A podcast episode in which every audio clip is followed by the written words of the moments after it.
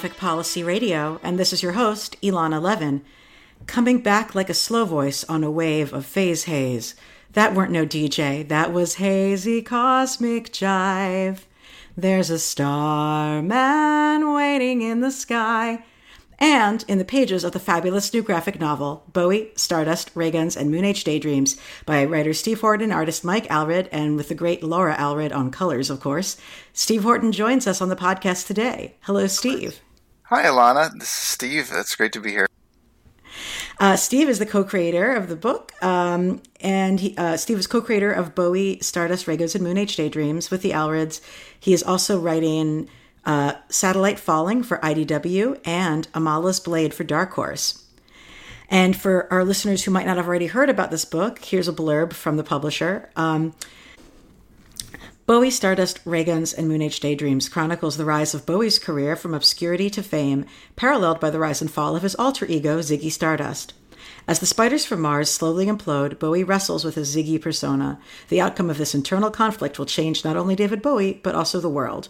Called a, quote, ravishing spectacle by Publishers Weekly, and praised by Rolling Stone, Nerdist, Comicsbeat, Newsarama, and shouted out online from everyone from Patton Oswalt to Jane Wiedlin of the Go Go's, this is the Bowie book of 2020. And I absolutely agree. I'm so happy to have you with us. Thank you. I'm really enjoying all of the press and uh, the reviews have been fantastic. Well, you know, January is David Bowie month. You guys were, I mean, every month is David Bowie month, but it's an extra bonus to be like his birth month is also the month of his death. So I think if you were looking for a birthday appropriate way to to commemorate, um, this is a great book for folks to pick up then too. Yes, um, there are festivals going on all over the world. There's one in Dublin. There's uh, there's a library, uh, a museum in Philly that's doing a Bowie week, uh, and it's just everyone's celebrating his life. And I think it's definitely a wonderful time to release a graphic novel. Yeah, um, I mean, I you reached out to me about this while it was just beginning, and I I was so excited because um, I'm like an enormous Bowie fan dating back to childhood. And uh, I'm a huge fan of the Allreds, and um, it was really great to have you reach out to me. So thanks for doing that. Tell me a bit how the project came together, uh, like how you teamed up with them and how you pitched the book.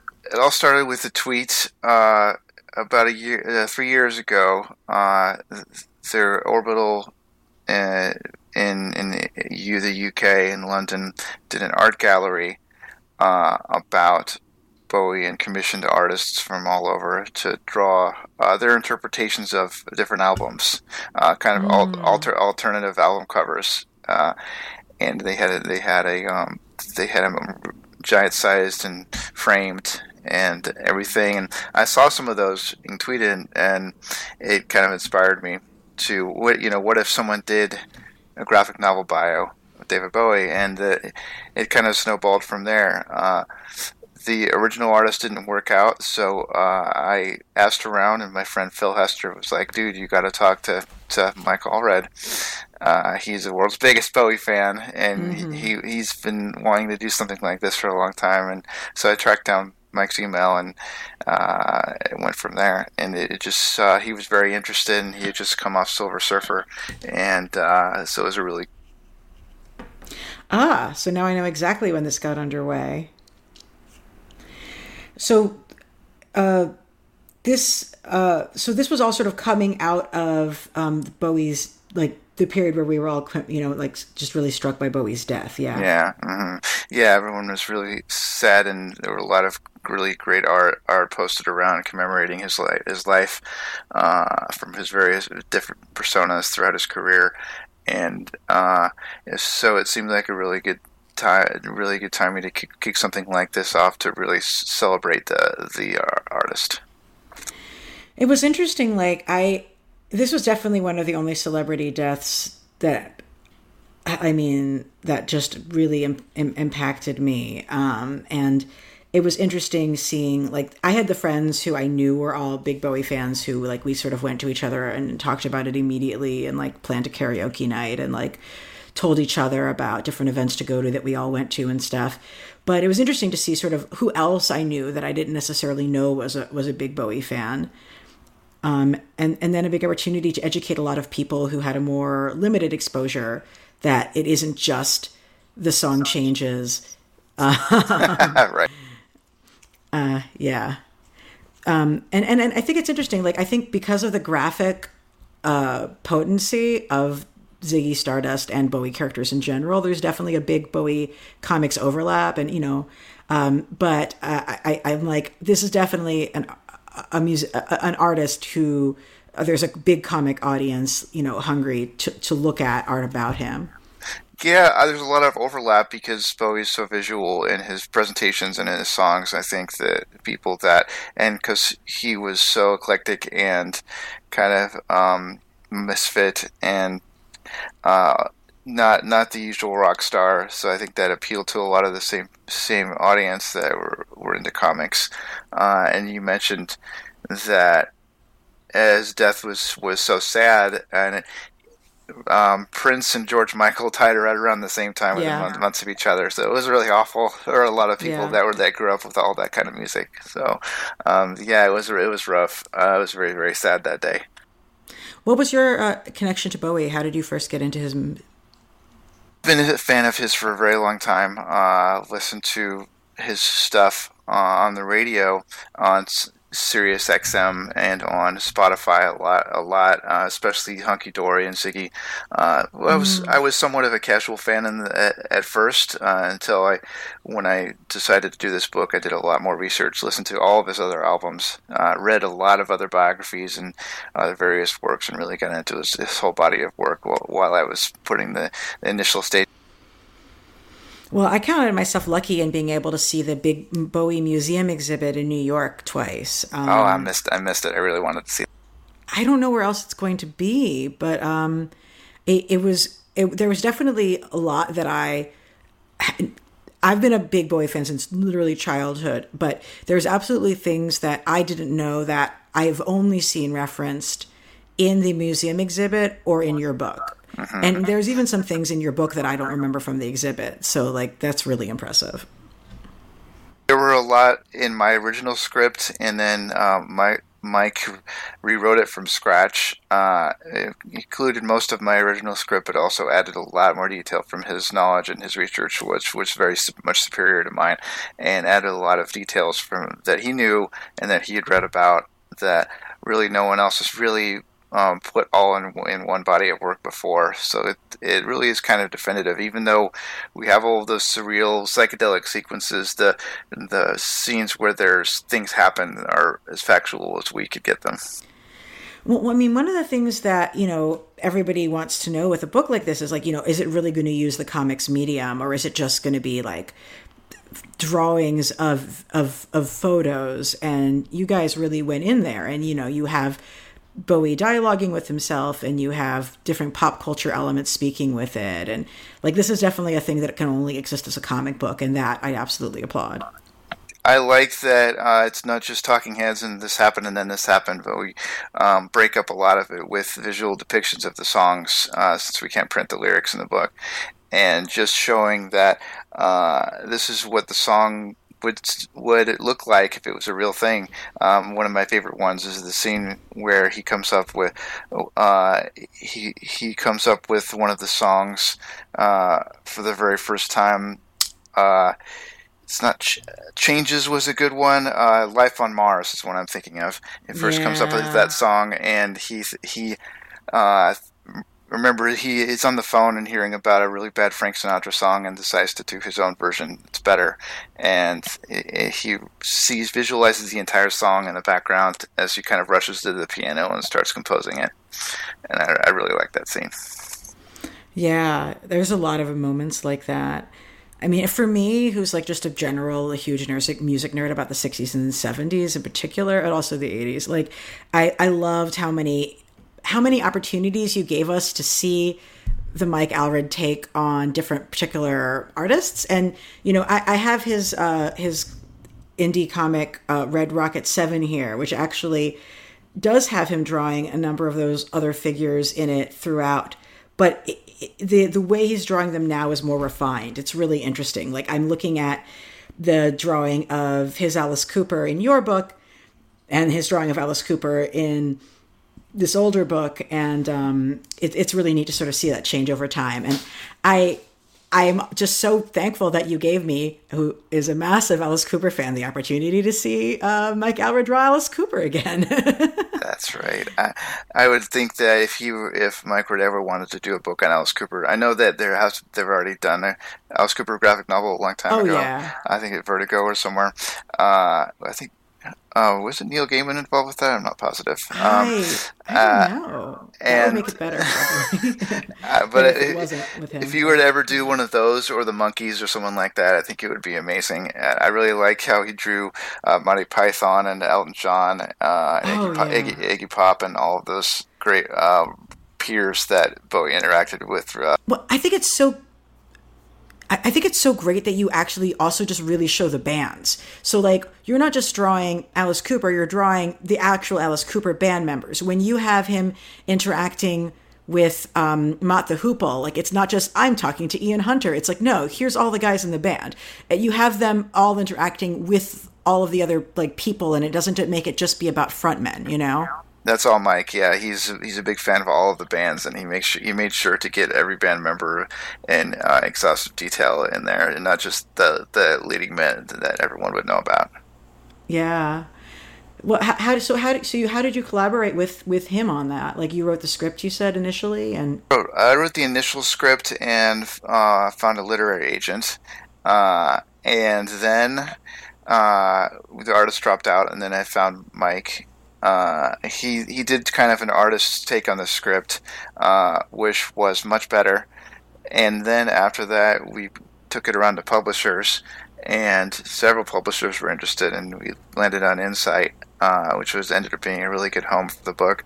Uh, and we collaborated back and forth on that shooting script uh, a lot initially, and, but from then on, he just started drawing it, uh, sending in uh, inked pages and then color pages from Laura uh, over the next couple of years. So it felt like Christmas every day. I may have seen an image from one of those in advance and may have lost my shit. So. Um, yes, uh, some of those early inked and colored pages were pretty amazing to to see for the very first time.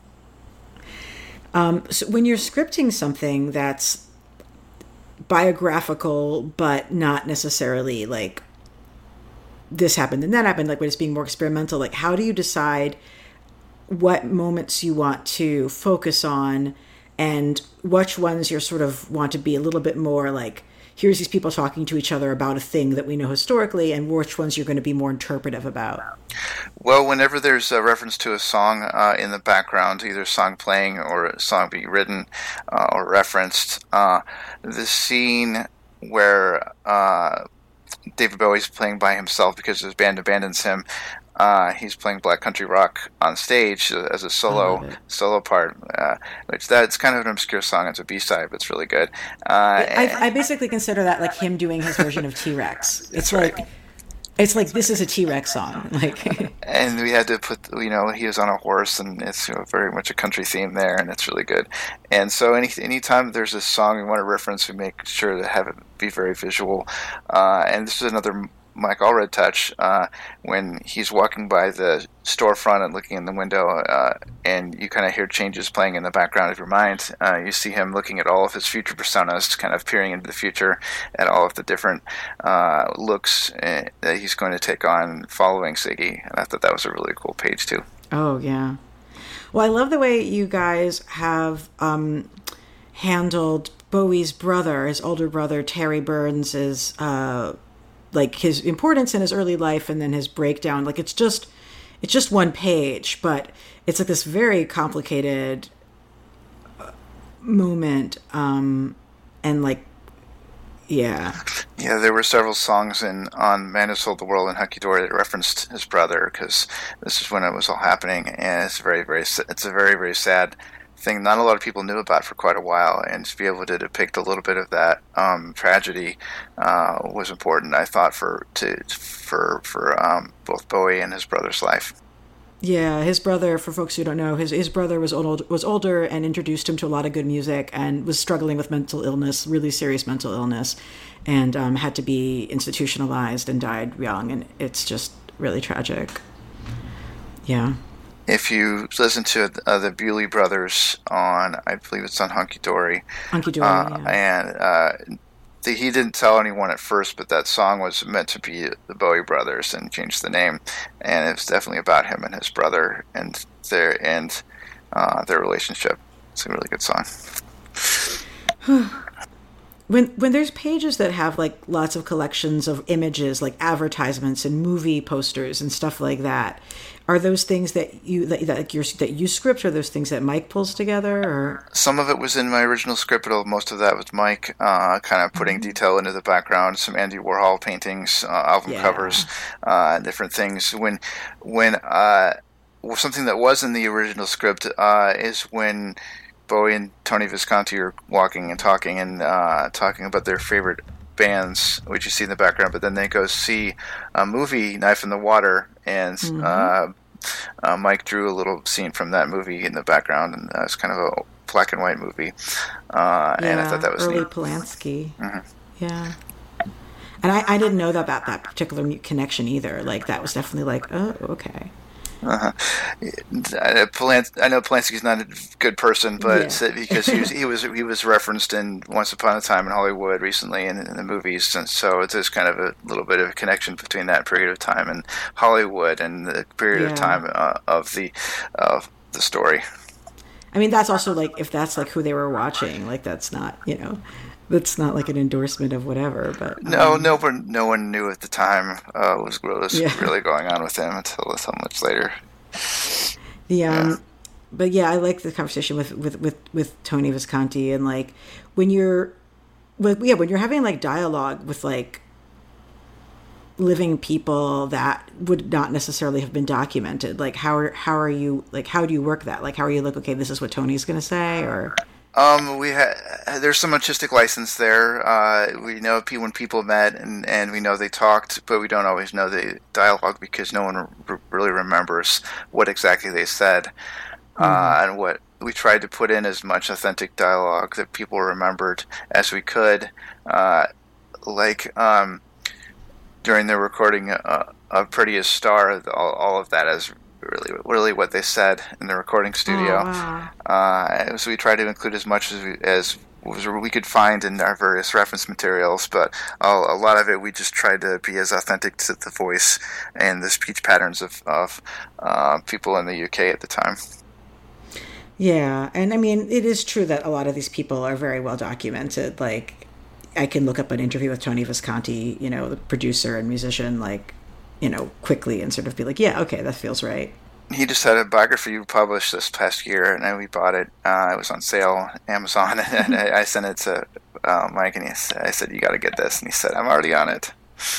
Oh wow, that's great.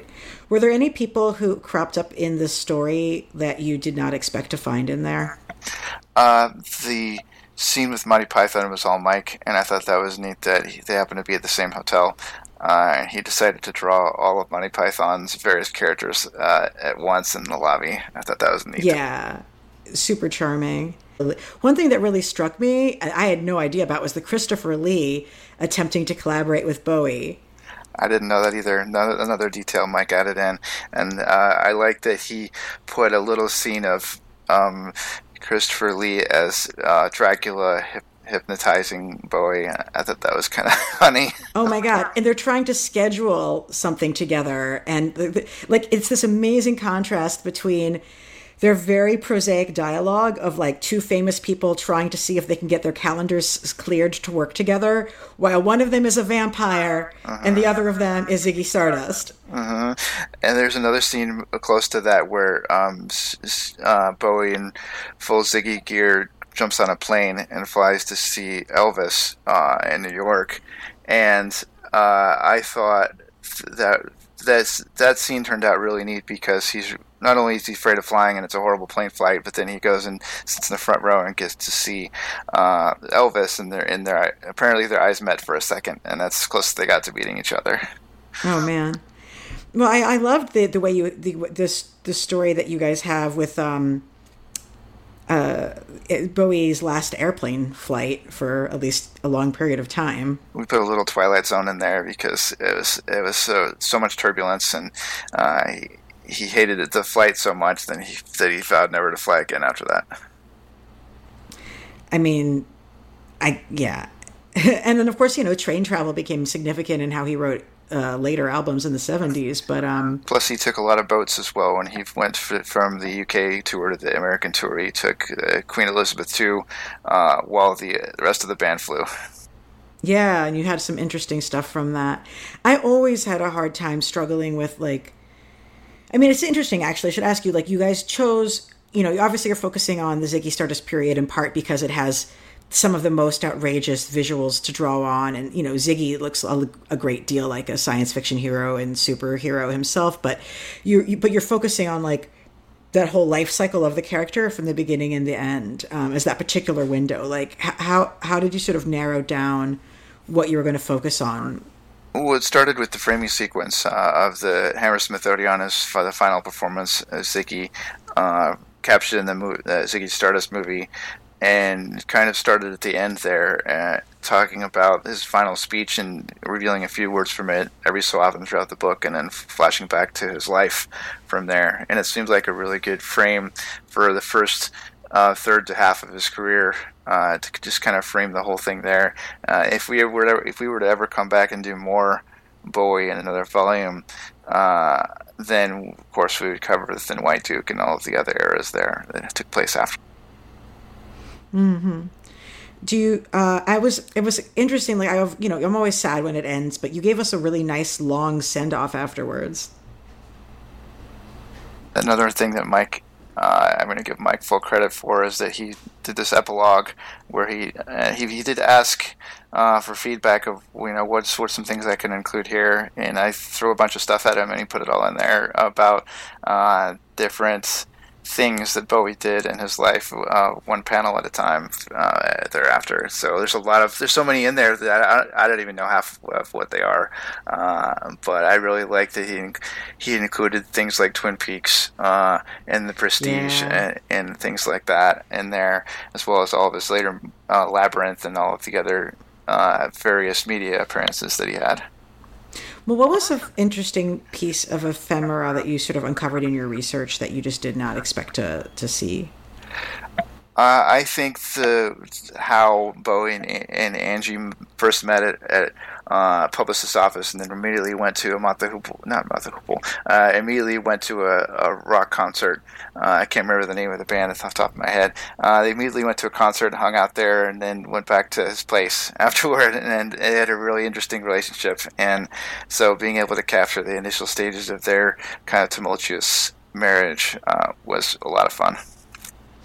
Definitely, yeah, and she's very vocal in this, and um, you know has a lot of personality and agency, which matches reality. So she helped come up with his with his hairstyle and his uh, fashion, and a lot of the stuff that made Ziggy Ziggy is definitely credited to her, and rightly so. Yeah, definitely and like I, you know, I feel like you did the good job with the voices. I mean, uh, Mick Ronson is definitely someone I've listened to a fair amount as and listened to Marc Bolan a lot, and I'm like, yep, nope, that that, that feels like those are those are sound sounds like them to me. The Ronson scene that I like is uh, one of the very first concerts that the Spiders ever do together, uh, which was recorded. Uh, so I took a lot of that from the actual recording uh, bootleg, and Mick Ronson's kind of a very shy person in public uh, on stage, and he always tries to introduce him at first, and he's and he, you can't hear uh, the guitarist say anything, so he's like, "Can you step up to the microphone a little bit more so you can hear your voice?" and so we kind of captured that, and uh, of course, Marc Bolan appears throughout the book. Throughout the book, uh, yeah. he's kind kind of a friend of me, and kind of drifts in and out of Bowie's life. Uh, is he's there when they first put on the costumes uh, in what's considered one of the very first glam con- rock concerts of all time. That uh, the whole audience was indifferent except for, for him, and he's up there in, in a gladiator costume in front, in front of the stage, rocking out at them. so I thought that was cool.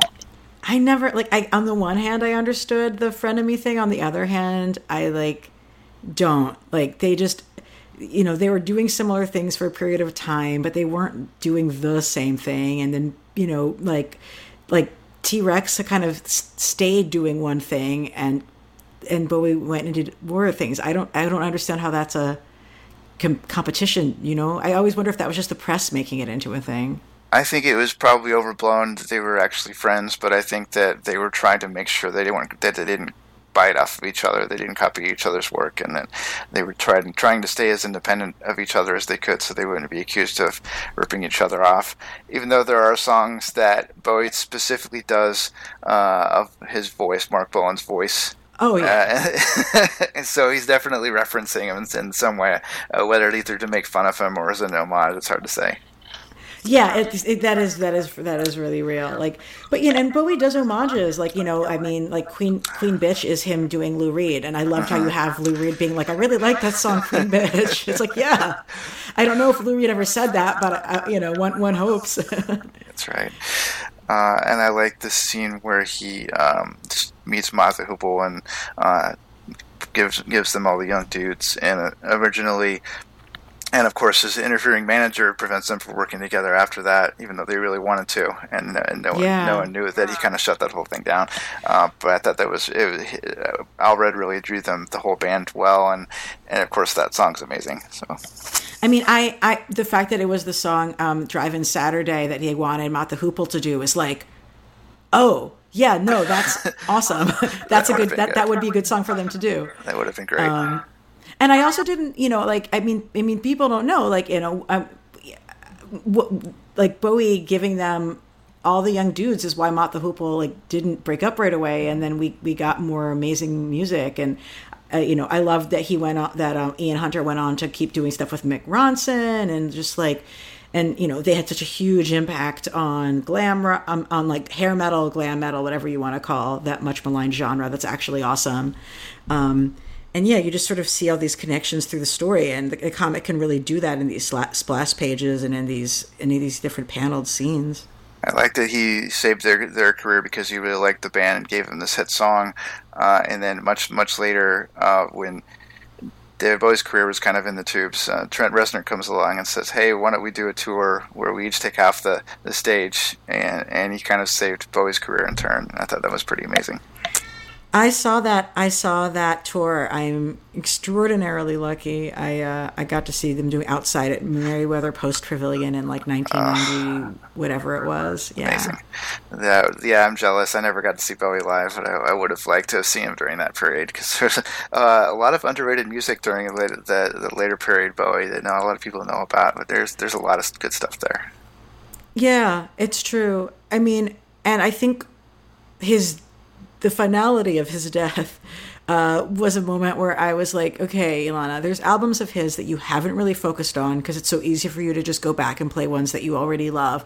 Like you're to sit here and you're to listen to the stuff that you assumed you that you wouldn't really like, and just like give it another try. And you know, I definitely expanded like the albums that were in my regular play as a result of that. Yeah, I really like uh, Earthling. I, I like Outside. Uh, I like uh, a lot of those other later ones. Of course, Blackstar is really amazing. Uh, there's a lot of good stuff towards the end. Uh, he wasn't selling that well, but it was still really critically acclaimed. And if people that are kind of casual Bowie fans, like myself initially, that only really listen to um, Hunky Dory, ever want to go on Spotify and check out some of those later albums, they're they're uh, pretty good. I especially like the song "I'm Afraid of Americans," uh, but the album the al- the album version is only okay. But when Trent Reznor came along and remixed it uh, for the deluxe edition, there's a single, and that that's the version that became the the amazing Big music hit. video and big hit, Yeah. uh, his biggest later hit, and uh, that I remember listening to that song in college and really kind of rediscovering the later period Bowie then, and, uh, what that video was playing over and over again on MTV2, which was on everyone's TV in college, and, and I, I thought that was really neat. Oh yeah, I um, I I got to see uh, Woody Woodmansey, um, the you know the drummer from the Spiders of Mars, uh, play um, him and Tony Visconti and some additional people um, do just play like the man who sold the world album start to finish plus some additional songs um, not long like just a couple of weeks after bowie died and um, i was really wondering how they were going to handle the uh, the vocals right and I, I don't remember the name of the singer but i actually think they did it right they he was a he was a British guy from a new wave band that I'd actually heard of from the 80s. And he didn't sound like Bowie, but he was inspired by Bowie because, hi, he was a British new wave guy.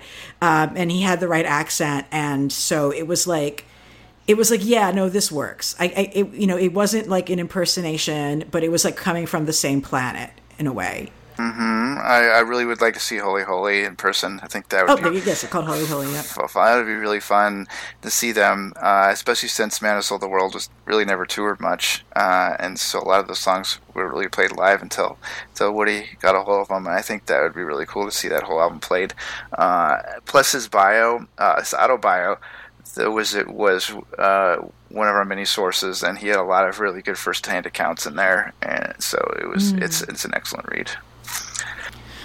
Yeah, I mean, it feels like the only one of the spiders who I really know anything about was is Mick Ronson. Um, I have to admit, not as knowledgeable about the others. He's a he did have a sh- uh, short-lived solo career afterward, and played with many other artists and wrote a lot of music and performed a lot. Uh, had a really nice career post Bowie, and of course he's really still underrated. Not a lot of people know who he is or what uh, impact he had on on Bowie and and uh, and music in general. He's definitely one of the unsung great guitarists. That's for sure.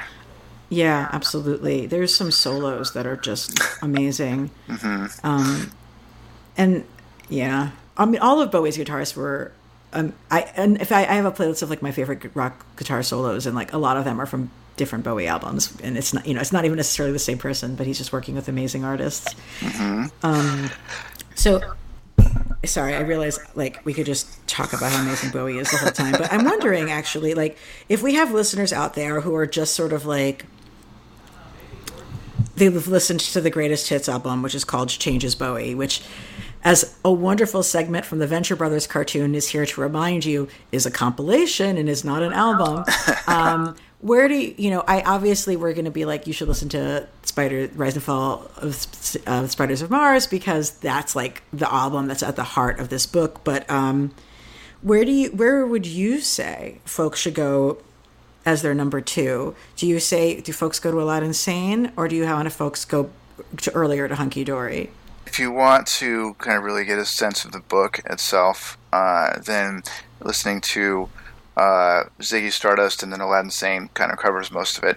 Um, but if you want to be a, become a fan of Bowie, uh, apart from the book, then going back to uh, Hunky Dory, The Man Who Sold the World, and then jumping ahead to Diamond Dogs. Uh, That's so good. and some of the later ones like Young Americans and Scary Monsters is a really good way to kind of capture the whole uh, Thin White Duke era, and s- there's a lot of great stuff there too. I mean, I think like David Bowie does so much science fiction in his music, and I, you know, I want people who are like coming at this from a comics to consider like like looking at it and addressing it that way. Like you know, Diamond Dogs, and you mentioned it in the book, is like a dis- is is actual dystopian book. He wanted to do George Orwell's 1984. I'm actually glad he didn't because what we got was something that's you know significantly different and interesting in its own way.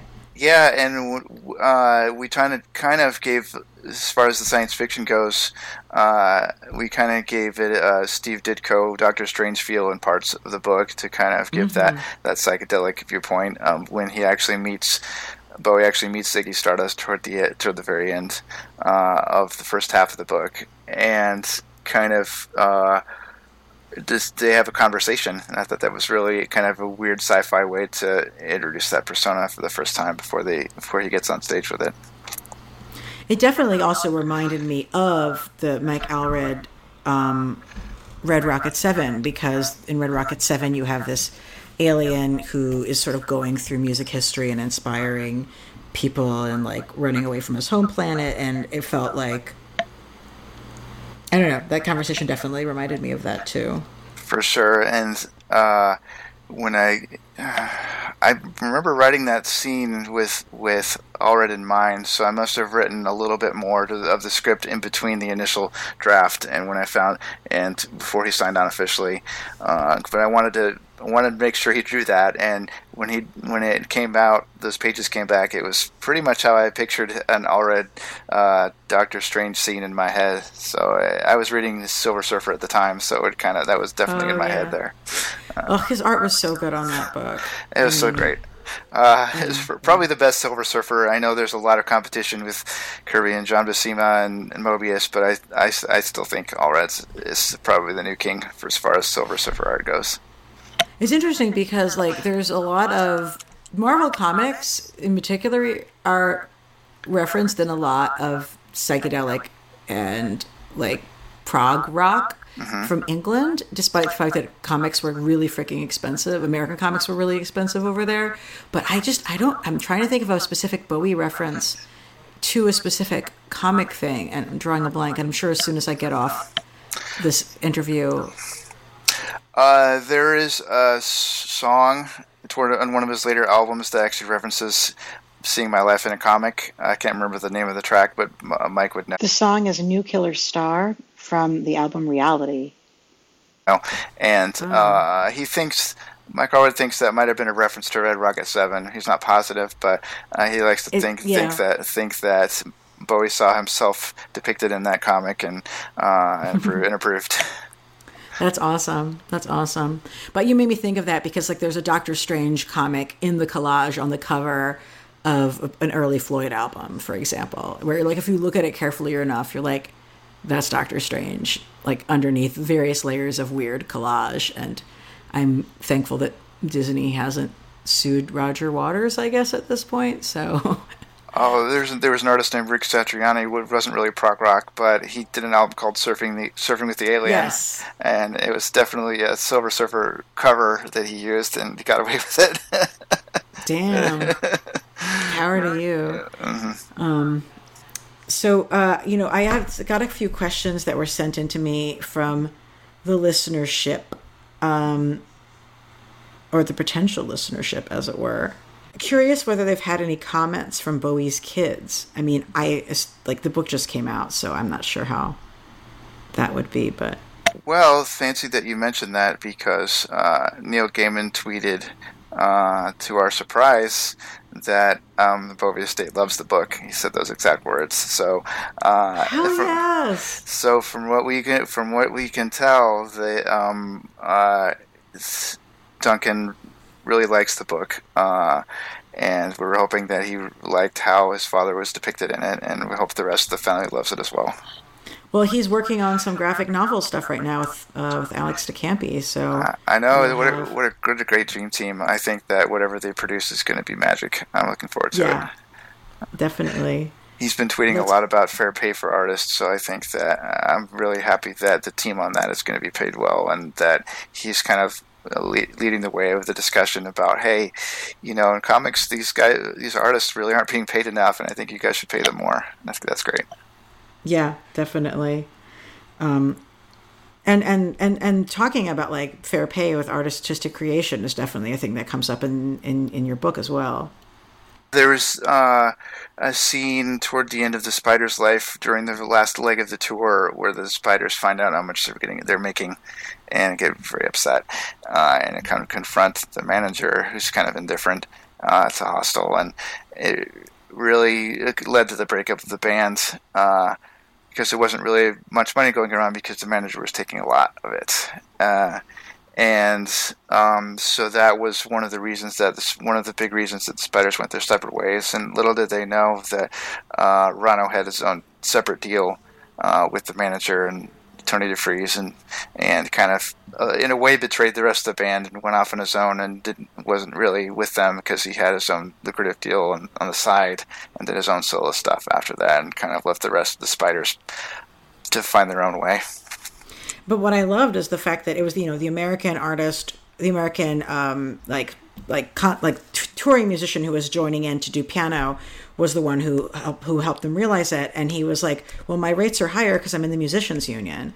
And it's it's always been a challenge. I used to work for the musicians union. Um, it's always been a challenge sort of getting that into the rock music space. Whereas you know orchestras and then studio artists um, and broadway pit bands and stuff like that were always part of it Um, there there was a much more complicated. There's a book about it actually. Um, uh, situation between rock musicians and, and the musicians union but it just shows you like yeah if you you know organizing and having uh, actual like stand you know minimum standards make the big difference I know a lot of those musicians didn't realize at the time in the 70s and 80s that their managers were taking such a big cut and they weren't making nearly as much money as they were supposed to be making. And uh, a lot of those guys got signed bad contracts and, and got screwed. I mean, going all the way up to uh, groups like NWA, which I just saw the yeah. movie movie of, and how they were taken advantage of, and it's very very common in the industry. And I think that hopefully artists are a little smarter today and have a little better lawyers and better eye on the ball there, and they're not getting taken for a ride like they used to be. Another listener question was: Will there be an uh, MCR, uh, My Chemical Romance comic book? I remember, and they also said, uh, and they also they were they were referencing they remembered the old Kiss comics. Um, you know, I, I, I, my thought on that obviously was like, you know, MCR like Gerard Way is like making his own comics, but mm-hmm. um, I would love to do one. Uh, I've talked to an artist named Melissa Karcher, and who's a huge MCR fan, and she's done fan art there. And I approached her and said, you know, why don't we pitch a MCR bio around? And didn't really get any traction with that, but would still like to do one of those someday, hopefully with Gerard's blessing. Uh, just because there's they're another band that's extremely visual and would make an amazing graphic novel. So whether he um, Gerard Way ends up doing one himself about the band, which he kind of sort of did uh, with the Killjoys comic at Dark Horse, where it was mm-hmm. more fic- uh, kind of a fictional persona of them. But if he ever decided to do an actual biography of them as a graphic novel, where either he wrote or oversaw with a different writer and artist, uh, I think it would probably be a bestseller. Yeah, definitely. I, I feel like I'm, I'm just a little bit too old to be as into MCR as like the MCR fans are, but that's definitely a comic with a huge listenership among, I mean, a band with a huge listenership among comics readers. So uh, you, I'm are, old. I'm, I'm old too, but you should listen to the Black, the Welcome to the Black Parade. I, I think didn't like it that much. I was like, this is fine. like. I don't know. I, my uh, response to it was literally like, "This is fine." Mm-hmm. Um, I, I, like a lot of newer artists uh, as well as older stuff. Uh, if if if I turn on the uh, alternative nation station on on, on um, XM, there's still a lot of great music in there. So even though I'm still a huge classic rock fan, as you know, uh, there are a lot of recent bands that uh, some recent there's some bands that kind of throw back to that era uh, and so they're a lot of fun to listen to, even for for people whose kind of music tastes uh, ended in 1989. Hmm. Well, are you you're definitely thinking about you know additional uh, graphic novel work around musicians and artists? I take it. Uh, immediately after selling this book, I put together a Freddie Mercury one, found a great artist, pitched it around to all the publishers. Uh, didn't get any takers. I think hmm. the the movie coming out around then and not doing too well critically kind of had a lot to do with it. Uh, I would still like to that do. That has f- nothing to do with that. It's so irritating. It's the movie's fault. The movie's bad, not Freddie Mercury's fault. Shit. I know I would still like to do a, a, graphic novel about him someday. I think it would be pretty incredible. But uh, as far as that goes, nothing in the works. But if if any bands or artists want to talk to me about doing something official or unofficial with their blessing, I'd be happy to, to jump into that well again because uh, doing graphic music bios is, is a lot of fun. Um, so to you like what do you think are the requirements for make for a band or a musician being a good fit for a graphical music bio they have to have a pretty eventful career. Uh, things have to happen that are wild and crazy, and they have to have kind of a visual stage presence. Uh, so there's they're like the Monkees would be a, a really, mm-hmm. really, really fun to do. Alice Cooper, uh, Elton John, uh, George Michael, someone like that, would with a really good history and a lot of ups and downs, uh, a lot of great albums. I think it would be really fun to write about. Yeah, those definitely sound amazing. Do you want to talk a little bit about your other work as well? Yes. Uh, before before this Bowie book, uh, I did a uh, miniseries for IDW called Satellite Falling, and that was the space opera. Uh, I worked with an artist named Stephen Thompson who's done a lot of Star Trek comics, so this is kind of a Star Trek Star Wars homage, and it turned out really well. Uh, and it was it came together great. Had a really good protagonist and a really interesting cast of alien characters, and that that was a wonderful experience. Uh, before that, I did Amala's Blade with Michael Dialynas, uh, who's gone on to do The Woods at, at Boom Studios and a lot of T- Hmm. TMNT comics. And he's an amazing artist, and that was really really fun to do as well. Um, coming up after Bowie, I have a lot of projects in the pitch stage, so I'm looking forward to hopefully um, Bowie giving my career kind of a kick in the butt and getting some of those independent projects going, uh, and maybe some attention from the big two as well would be nice. Well, I'm, I'm taking a look at Satellite Falling, and it looks really striking. When, when, did, when did this come out? Uh, the trade paperback came out in 2018, but the majority of the series was in 17, and uh, it was got a lot of great reviews. Reviews were solid. Uh, the sales weren't too great, as typical for indie comics, but Yeah. I, it's, we still had a lot of fun working on it, and would love to come back to that universe again someday. So how did you how did you start writing comics? Uh, I was a writing major in school, did a lot of comic book journalism. Before I graduated, I interned at Comics Buyer's Guide and uh, got a whole look at that side of things. I was freelanced writing about comics for many years uh, for CBG and many other places, and kind of got the comic book writing bug around that time. Uh, did several webcomics in the early 2000s that no one should Google because they're all pretty universally terrible. Oh, But okay. but those did lead to a couple of short DC stories about Bizarro and about uh, Captain Marvel, Shazam, and those were a lot of fun to do for DC's anthologies, and that kind of led to the uh, those independent comics I mentioned. Uh, so it, this is everything's a starting point, even if you're not too much of a fan of your old work. It's still uh, a place to start and get better, and learning as you go uh, and as you get published is definitely the best way to do comics. I believe it.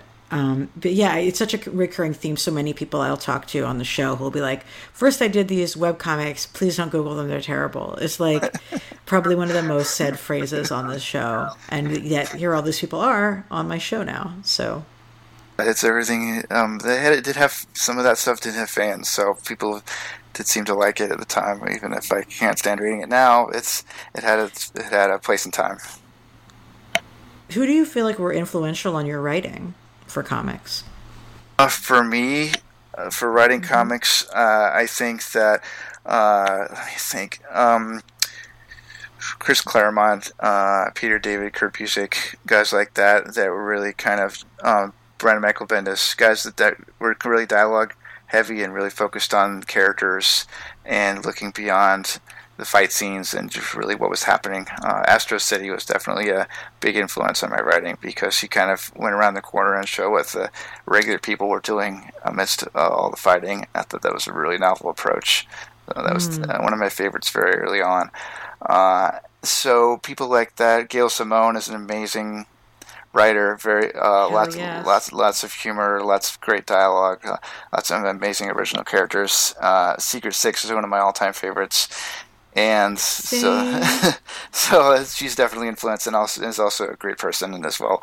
Uh, most of my uh, writing and artist influences uh, are people that I would actually um, respect as human beings. If if I find out that a creator has done bad things, I pretty much they pretty much lose me as a fan and as a peer, and I pretty much drop them like a hot potato and get rid of all their comics. So uh, as long as as long as they're you know as long as they're not being abusive toward anyone and they're not awful horrible MAGA or people like that, then um, then we're, we're then we're golden. Then uh, then um then I'll still read your stuff and still be a fan. Ugh, I- I- uh, my, my, my friend and I did a big deep dive into Secret Six um, just about, I guess, several months ago on the podcast. And um, yeah, that stuff really holds up. It's so fucking good. To read some of her other stuff around that period that I haven't read yet, like uh, Batgirl and Birds of Prey. Those are next on my list. Yeah, totally. Totally. Um, and, and, you know, I think like when we were talking about these different periods of comics, like there's so many people, it's like built into the team, you know. Um, I, I feel like a lot of the artists that she was working with on Secret Six did better work than the artists she was working with on the other books, but they're still really enjoyable, and you should check them out. Okay. Yeah, it's uh, definitely the artist does make a difference uh, as far yes. as the quality of a book. the writer can do the best they can, and if the artist doesn't doesn't you know bring their A game, it can mess it up. But uh, she's I think she, most of the artists that she's worked with have been really good. Uh, like uh, Dale Eaglesham on on Secret Six, I think, mm-hmm. uh, was really good. Really, really good pairing, and they were they were like a, match made in heaven. So I really like how he drew Bane and and some of the other characters and. Uh, I need to go reread that whole thing again now. well, I mean, it was just such a dream team having you team up with Mike and Laura. Like, I, I really think that they're two of the greatest comic artists living, period. And you got them working on like the greatest musician, artist, creator, whatever. I, I don't like I don't it's not a competition but like let's be honest like Bowie is the greatest so um, he is so, and um, working with Mike and Laura is, is a bucket list uh, uh, I get to check that off which I never thought I'd be able to do uh, growing up reading his uh, Madman and uh, then reading X Force and X-Statix and loving mm-hmm. the, loving the shit out of that, and just being able to work with that guy and once in my mm-hmm. life uh, is pretty incredible. Uh, so I think that uh, I get to say that I did a book with him, and I think that even, no matter what else I do after this, uh, I've got that. So great. any other any other comics from him you want to give a shout out to? He's he's doing a Dark Horse. Uh, I don't know if it's a one shot or a miniseries. Uh, it's coming out this year called X-Ray Robot, and it's set in the Madman universe. And this, just from the art and the premise of the story, I mean, so I'll be one of the first in line to buy that. It looks incredible. So, so it's set in the Madman universe. I oh think wow! So, I think so, and it looks really, really original and unusual. And, and of course, um, him and Peter Milligan are reteaming to do more with the X Force X-Statix characters uh, this year, and so I'm I'm excited about that. Obviously. Yeah, it is a very exciting time in X Men land right now. Yeah, one of the Marvel's things that I'm reading right now is the John Hickman run on uh, X Men, like everyone else, and uh, really being blown away by that. And that's forcing me to up my game as a writer because if if he can put something like this together with these amazing artists uh, and amazing designers, then uh, I think the rest of us need to to kind of step up a little bit to uh, either that or quit altogether. Well, thank you so much for joining us on the show. Can you let our listeners know where they can find your work online? Uh, you can always talk to me on Twitter at Tropical Steve, uh, and I'm also on Instagram at Son of Stev, and uh, you can uh, email me anytime um, through the link on that site. Send me a direct message, and I'll be happy to talk to, to anyone. And you can f- find my work in Barnes and Noble, at your local comic shop, and on Amazon. Yeah, your book is really everywhere now. I've seen people posting photos of it on display in different bookstores. Apparently, it got out a little early, which is uh, pretty cool because I'm that means I'm going to have to go to my local Barnes and Noble tomorrow and see if it's on the shelf there and take a picture. Awesome. Yeah, definitely, folks. Go out and get it in the store. It's gorgeous book, and I think would be an amazing gift as well as thing for yourself. Spend all of your gift cards that you got on Christmas. yes. So, to our listeners, thank you for joining us. I hope that wasn't too much geeking out about a very specific topic for you, but I suppose if you've listened to my podcast episodes about the Venture Brothers, you've probably heard me talk about David Bowie at great length before. I am always here for that. I will talk about David Bowie till I'm blue in the face. There's always more to say. Um, I definitely, you know, I, I I'm so happy to have an opportunity to talk with you about something that combines my two great loves of comics and uh, in Bowie-ness. Uh, you know, I, I, one thing I have said on um, Twitter, and I'll say it here because it'll never happen, so it's not like I'm ruining my own IP. But whenever you know the the uh, the the Jack Kirby book from the Fourth World uh, that he did as a postscript to it, which is the Hunger Dogs, which was a continuation of the New Gods series. I was thinking about the Hunger Dogs and I was thinking about Diamond Dogs, and I was like, I just really wish that there was a Hunger Dogs and Diamond Dogs mashup combining like a musical, like using Bowie's designs for the Hunger Dogs, but doing the story from Diamond Dogs or some configuration of this. And like David Bowie would be Metron. like. David Bowie is Metron in that story. David Bowie would be Metron.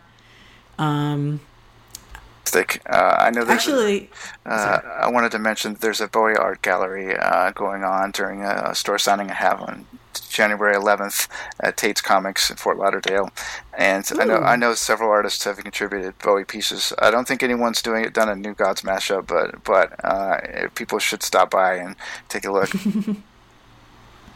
awesome. Are there any other events coming up that folks should know about? Uh, Mike and Laura are doing another signing around then uh, at Powell's in Portland. Uh, actually, oh, cool. it's Powell's actually it's in, I think it's in Beaverton. I used to go to Powell's all the time. I grew up in Portland, and it's a huge bookstore. It's probably the biggest bookstore you've ever been in your life, and they're doing a signing and Q and A there.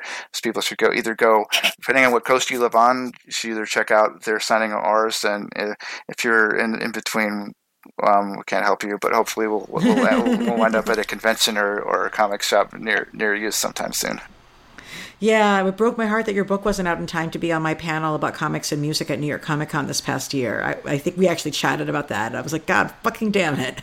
So I have to find another excuse to pitch it in the future. So I guess as my last question to you is okay, so I'm casting Bowie as Metron. Who do you cast David Bowie as in a comics related project?